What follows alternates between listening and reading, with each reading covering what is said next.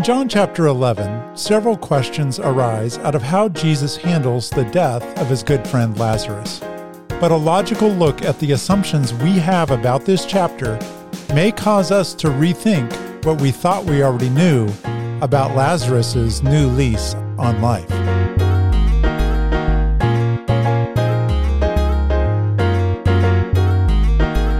Welcome to episode 16, The Resuscitation of Lazarus. Thanks for coming back this week to the podcast. We're just going to jump into John chapter 11, and what we're going to find is that we're likely holding on to some assumptions about who God is and how he operates in the world.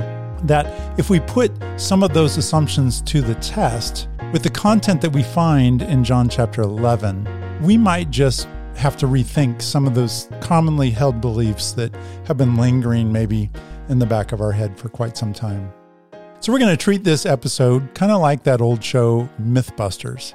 You remember the show? It's a docu series where they would take a commonly held belief, they would put it to the test, and at the end of the episode of their show, they would either uphold the statement as a fact or they would bust it and expose it as a myth.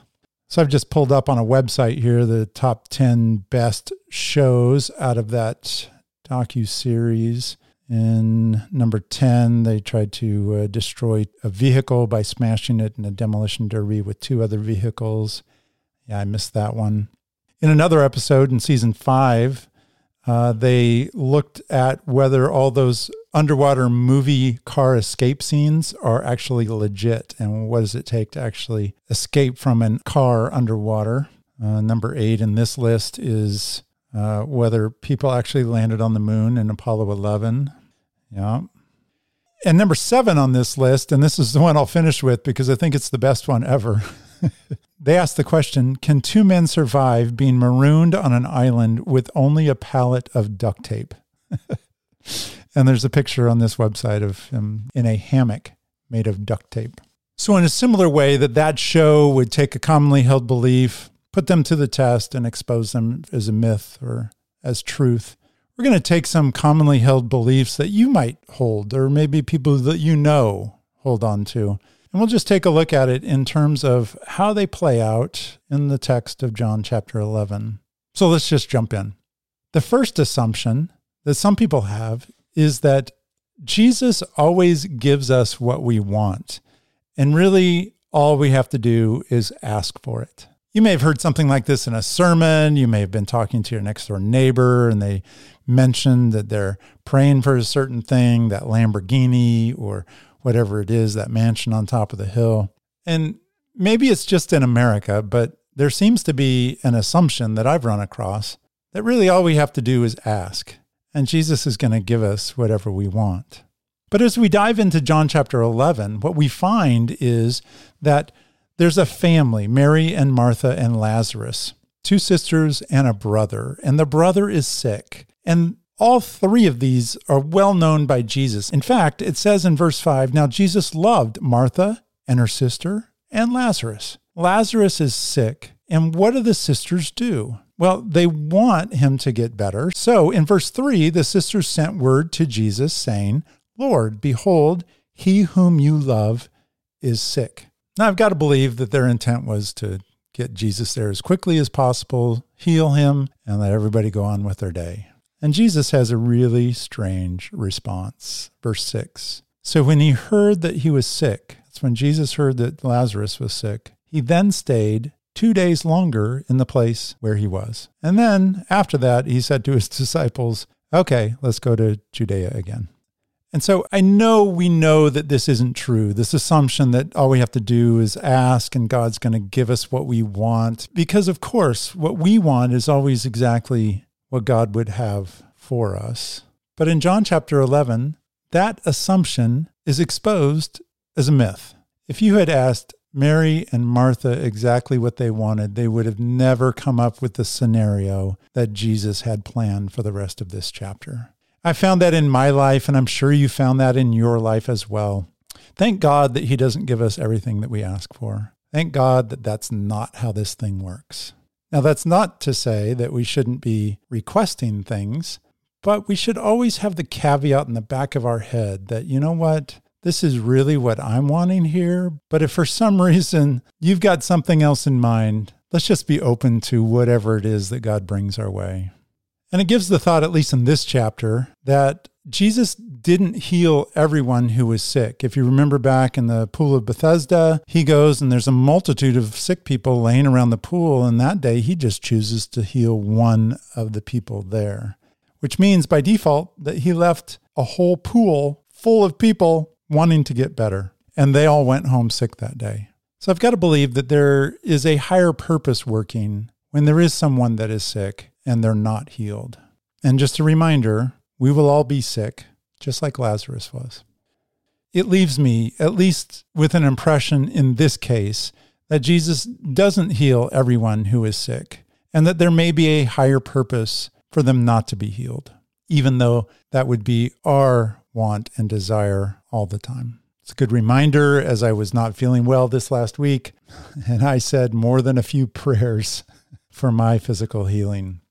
So, assumption number one Jesus always gives us what we want. All we have to do is ask. I'm exposing that one as a myth. It's going down is not a fact. I think we've got good biblical representation, not just from this chapter, but from the rest of Scripture. Assumption number two has to do with the lingering soul of Lazarus. We read in John 11, 6, it says, So when he heard that he was sick, Jesus stayed two days longer in the place where he was. And there's a question well, why is he waiting two days? Obviously, we know what happens in those two days. He dies. But then we jump down into verse 17 of John 11. And it says So when Jesus came, he found that Lazarus had already been in the tomb four days. And it seems like most preachers mention that there was some Jewish thought that there was a belief that a spirit of a person hung around the body for about three days before it left. And they suggest that this may be the reason that Jesus waited four days to get to the tomb of Lazarus. And so I looked into this one a little bit, um, like a mythbuster, and I had a hard time tracking it down. But I did find a few Jewish sources that talk about the soul hovering over the body for anywhere from three days to seven days to 12 months after death. Some of these are attributed back to the 7th century AD, some of them back to the 5th century AD, uh, some as late as the 13th century. And there's one that suggests maybe there was an oral tradition back even into the second century AD, but I couldn't find anything really that suggested that in Jesus' day there was this assumption of a soul lingering around the body, and that maybe that is why Jesus waited the time that he did to arrive four days after his death. And so, knowing that that is out there in Jewish thought, but it's much later, to kind of have to look at this from a different perspective let's just assume that there was that thought in Jesus' day that the soul of a body kind of lingered over and around the body for three days, and that that was in Jewish thought in Jesus' day. Well, we know from other scriptures that that's not how souls work after they depart from the body after death. And so I would suspect that if Jesus had known that that was a part of the culture and he had also chosen to wait the three or four days to get there after his death, that Jesus would have corrected the false understanding instead of just accommodating it and then letting it go without mention. I mean, it seems to me that he would have shown up maybe on the fourth day, but then spoken to and corrected the idea that no, this is not really how it works. And for that matter, I would suspect that there would have been similar objections brought up at the time of Jesus' resurrection, because that happened on the third day. It was within the three day time period, but we see really no objections like this challenging Jesus' resurrections. We do see challenges of Jesus' resurrection. Some people saying the body was stolen, but we don't see anyone coming up with this idea that the soul was lingering there and just reattached itself to the body somehow. So, if it was an assumption in Jesus' day, it just seems to me like he would have attacked it and corrected the false understanding. And that we, like I said, would have seen it again later in Jesus' story with his own death, burial, and resurrection. So that kind of prompts the question, logically speaking, why would Jesus have delayed those two days? And I believe the text gives us some clues. So, first, let's just remember that Jesus really didn't need to go visit Lazarus at all. He could have healed him from where he was in the safety of the Transjordan wilderness. There was no need for him to go for the healing to take place. And we also have to notice that this is not the first time that Jesus brought someone back from the dead, but the other times, Jairus' daughter and the woman's son in the city of Nain, you can find those in Mark 5:22, Luke 7:11. Both of those stories have Jesus raising someone out of death shortly after they fell into death. So with Lazarus, there's a distinction from the other events that are similar in that for some reason Jesus wanted to delay. And like I said, I think the text give us some clues because here in verse 18 it says, Now Bethany was near Jerusalem, and that's critical is only about two miles away from Jerusalem. So, just from previous episodes, what do we know is going on in Jerusalem? Well, it's the temple cult. It's the temple worship that's been turned upside down by the religious leaders of the day. It's the one that Jesus is exposing as false and that he is predicting the end of. And so his buddy Lazarus dies, two miles away from there. And verse 19 says, And many of the Jews had come to Martha and Mary to console them concerning their brother. So, simply put, it took time for the word to spread about Lazarus' death. Let's kind of go through the timeline. People in Bethany would have known first, that first day. News would likely have spread to Jerusalem and the surrounding neighborhoods by that second day and people would start gathering to mourn soon after finding that out. And by the time Jesus arrives,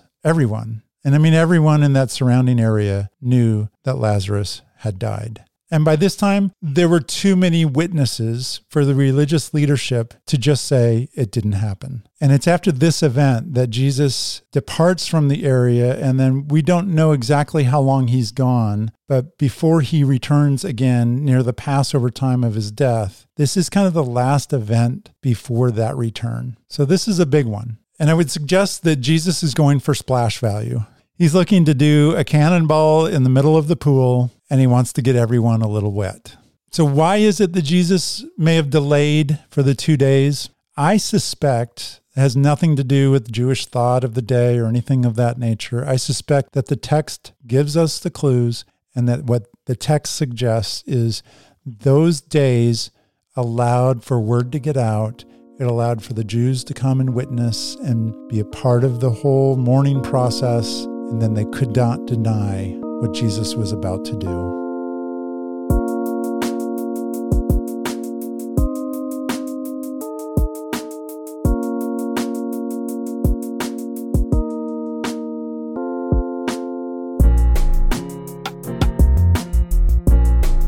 And the next comment I want to make is just about John 11 39. Uh, in the NASB, it says, Jesus said, Remove the stone. Martha, the sister of the deceased, said to him, Lord, by this time there will be a stench, for he has been dead four days. And I just like uh, comparing the different versions with this. There's a lot of uh, stench language, like we saw here in the NASB.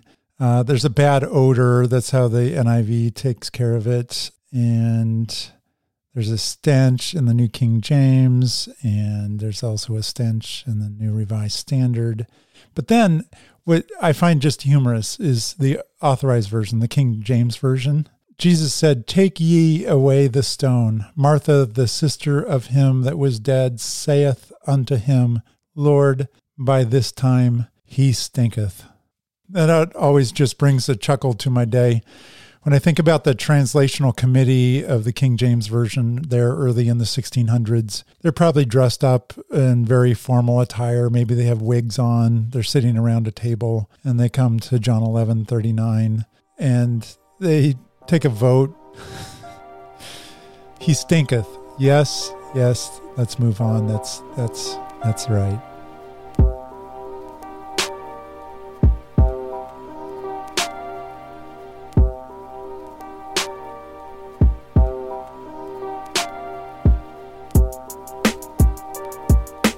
And that brings us to the next assumption or myth that I want to tackle for this chapter. It's in 1143, and it's just simply the words, Lazarus, come forth. And I want to be honest, I listened to numerous sermons in preparation for this week's episode, specifically on this chapter. I just did a Google search for sermons for John chapter 11 in our pericope that we're working with. And in each of the sermons that I listened to, every single one, not one of them missed it. You know, someone said once that if Jesus hadn't mentioned Lazarus by name, everyone in all the graves would have come forth. And in every single sermon, there's a chuckle in the audience, and the pastor will laugh. And then in every single case, the pastor just sort of moves on to the next part of the text. It doesn't comment on that at all. and I think maybe they just assume everybody knows that's an assumption or that's a joke, but I'm not sure that's the case. I think there's people that actually believe that if Jesus hadn't said Lazarus's name, that literally every dead person would have come out of the graves. So I just want to take that assumption and sort of look at it for a second, because I think as we unpack it, there'll be some clarity that comes to it. I also want to say that I did look some of this up. There's a couple commentaries that mention this that I found. The Bible Exposition Commentary by Warren Wiersbe mentions for this passage, he says, A quaint Puritan writer said that if Jesus had not named Lazarus when he shouted, he would have emptied the whole cemetery. Jesus called Lazarus and raised him from the dead. And then again, he doesn't mention anything about the comment that the quaint Puritan writer had said. He doesn't say it's true. He doesn't say it's not true. he just mentions it. so Wiersbe gives that uh, quote to a quaint Puritan writer, unnamed. Uh, I found some other ones. Uh, the Bible Knowledge Commentary, Blum, mentions that Jesus shouted only three words, Lazarus, come out. And he mentions that Augustine, the church father, once remarked that if Jesus had not said Lazarus's name, all would have come out from the graves. So Blum traces it back to Augustine, which is even further than the quaint Puritan writer. But again, even Blum doesn't take a moment to even mention that this was somehow a joke uh, that nobody really believes in. Given the opportunity, it, it seems to me this is a chance to take this statement and actually look at it for what it is and see if it's really true or just a myth. So let's just look at it logically for a minute.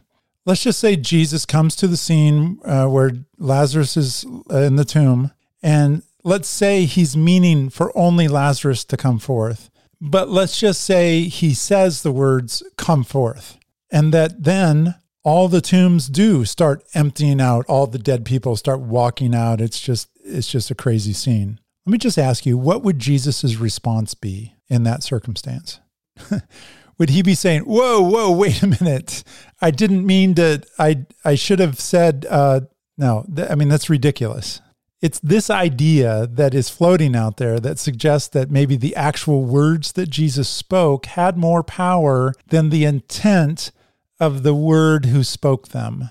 And when we state it that way, the premise sounds immediately ridiculous.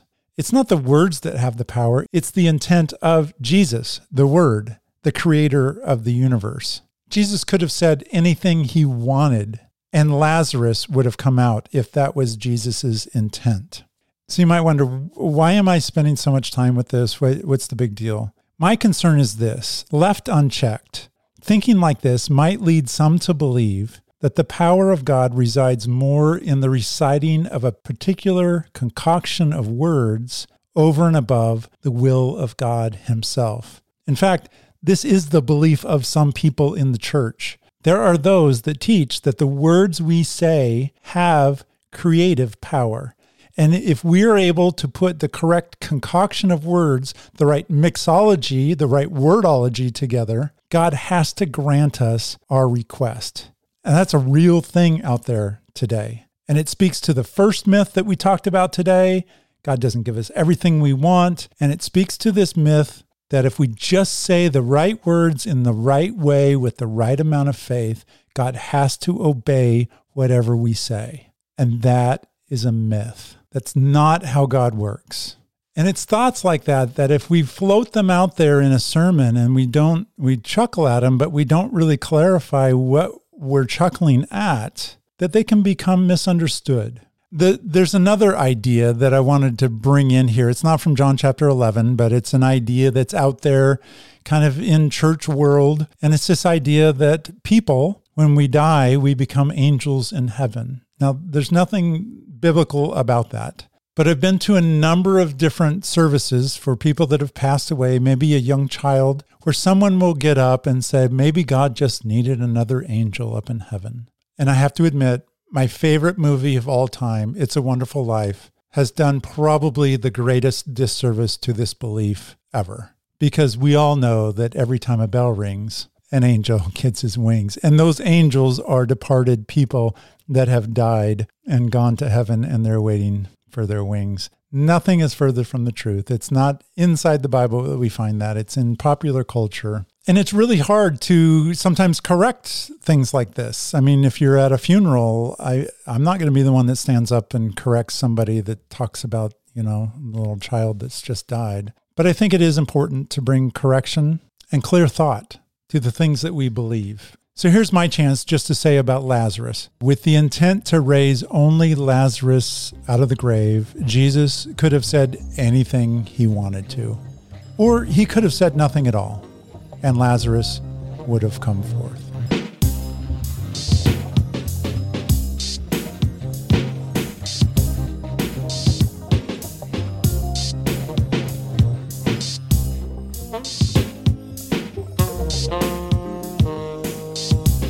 And lastly, I'd like to take a look at this idea that is floating out there that Lazarus was resurrected from the dead. And I'm going to disagree. Eh, Lazarus was not resurrected from the dead. Even though my favorite NASB Bible for the pericope heading says the death and resurrection of Lazarus. I think most every other Bible version in the English language does it better by saying either Jesus raises Lazarus or Christ raises Lazarus or some other variation of that sentiment. But the fact that the NASB has chosen to call this a resurrection is unfortunate. And it's just an unfortunate theological distinction because resurrection is a big theme in the New Testament. And if we go to 1 Corinthians 15, verses 21 through 23, I'm just going to read that real quick. For since by a man came death, by a man also came the resurrection of the dead. For as in Adam all die, so also in Christ all will be made alive, but each in his own order. Christ, the firstfruits, and after that, those who are Christ's at his coming. And it goes on, the Corinthians passage goes on, but in the New Testament, Christ is the first fruits of the resurrection. And if you're not familiar with that terminology, this idea of first fruits is as a harvest was coming out of the ground in ancient Israel, what they would do is pick the first part of that harvest and take it to the temple and offer it to God as a first fruits offering. They would leave the rest of the harvest in the field until they got back from offering the first fruits. It was the first part of the harvest. And when it comes to the resurrection in the New Testament, it is clear that Jesus is the first out of the grave in the resurrection. So, what do we do with these examples in the New Testament before the resurrection of Jesus, where people are brought back to life? And in theological terms, it's just a minor distinction. We call that a resuscitation. And the distinction is this in a resuscitation, someone is brought out of the grave, brought back to life, but it's not in the new resurrected body. It's in their old body. And that old body will die again. And the distinction is that Lazarus came out of the grave, but it was in his regular body and he went back into the grave at some point in the future. The text doesn't tell us that exactly, but he's not walking around today.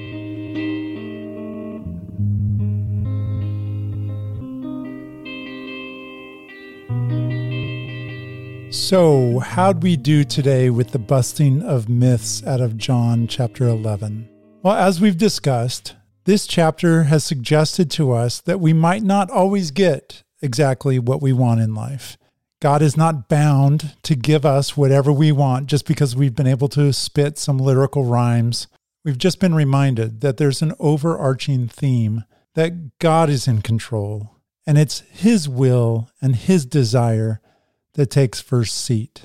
We also looked at the delay of Jesus arriving in Bethany, and we concluded that it probably had more to do with Jesus' intended audience than with some underlying myth about Jewish thought in his day. And yes, Lazarus probably did stinketh right before Jesus resuscitated him back to life. Well, that's all I've got for today. And just a reminder that at rethinkingscripture.com, I've got video teachings on each chapter in the whole book of John that discuss even more than I'm able to do here on the podcast. You can look for it under the Bible Studies tab at rethinkingscripture.com. And in the next episode, we'll move on into John chapter 12, where we'll look at how idol worship makes our physical senses unable to process things in the spiritual realm. Thanks again for listening, and please take some time this week to rate, review, and recommend to your friends the Rethinking Scripture podcast.